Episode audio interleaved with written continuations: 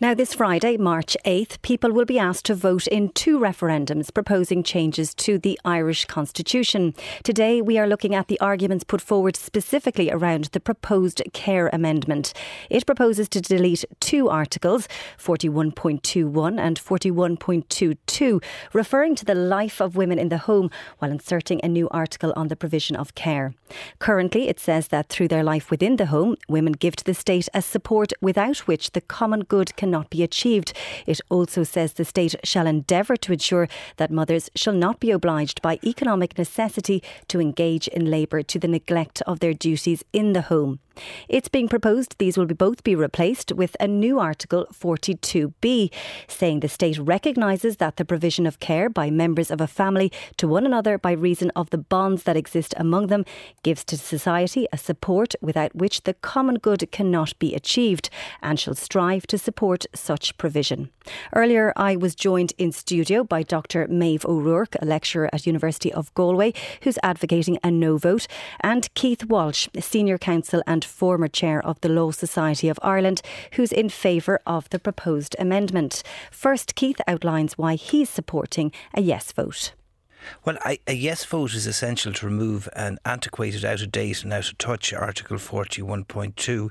Um, the, the Constitution really is about a statement of rights. Um, uh, it's not just symbolic, and I think the removal of this article uh, shows how really uh, families ha- have changed since 1937. Even in 1937, women were protesting that this article would affect their economic rights outside the home.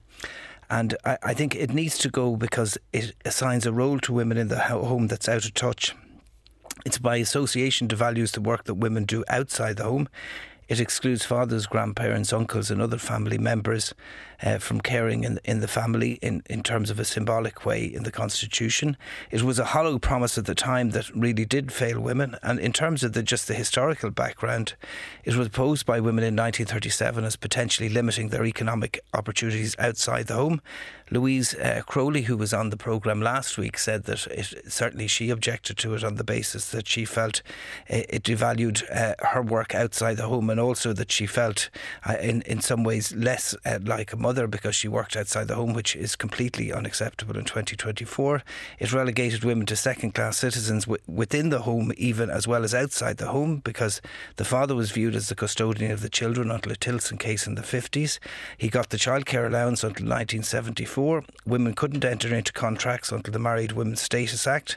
It was only in 1965 that women got automatic Succession Act rights, and only in 1976 the Family Home Protection Act uh, protected the family home uh, for for women. So even historically, it, it has failed women both inside the home and outside the home, and it does uh, need uh, to go. The other point, I suppose, is the Constitution has traditionally tr- protected the institution of marriage at the expense of the family members, such as uh, the mother and uh, particularly the children. We've had uh, the amendment, uh, the Children Amendment, which is, if you like, given a voice to children within the family.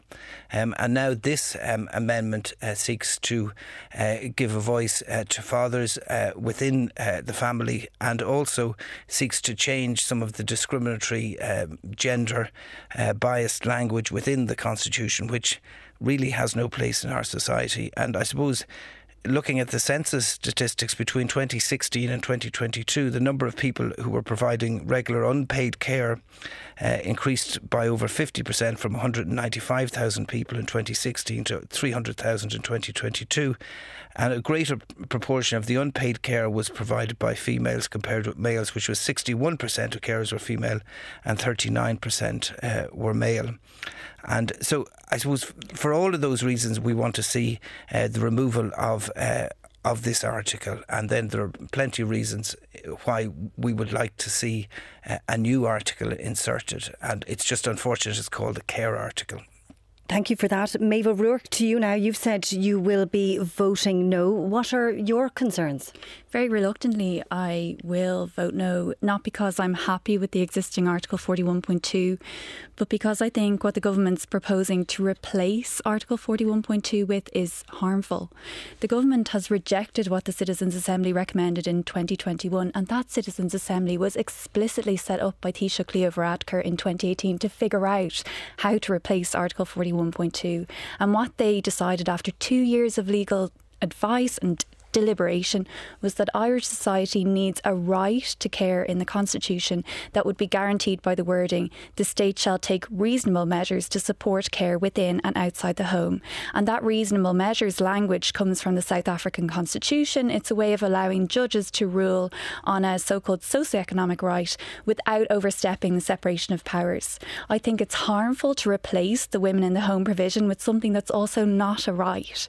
Women were never able to actually use use Article 41.2 in court because the Supreme Court said that the words endeavour to ensure don't create a legal right. But yet, the government is now asking us to insert a brand new article on care in the fundamental rights section of our Constitution that won't create a legal right because of its wording that the state will strive to support family members' care for each other.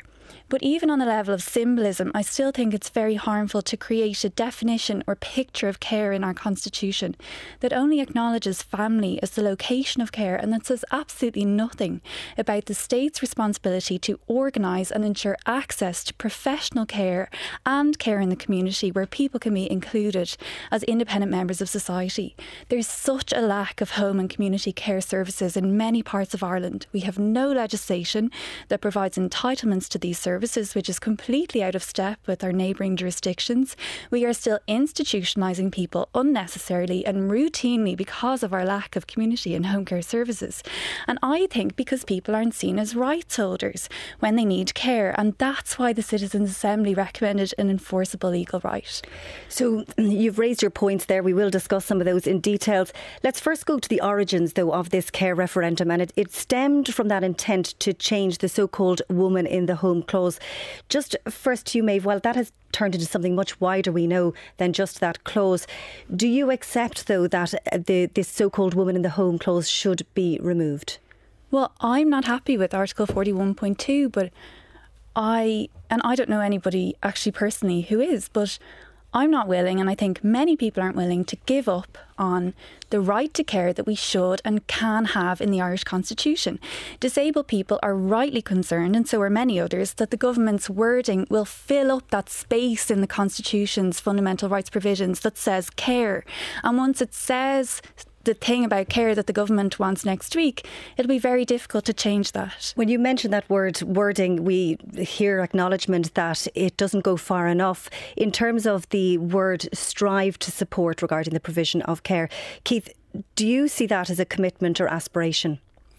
I, I see it more of an aspiration, but in relation to Maeve's point, I just want to say we have to vote on Friday on what's on the ballot paper, if you like. We have to vote on what we can change. And I, I, I think of my own daughters and my mother who worked outside the home, my grandmother, and I think we would be letting them down if we allowed 41.2 to remain in the Constitution. So I think it's very important.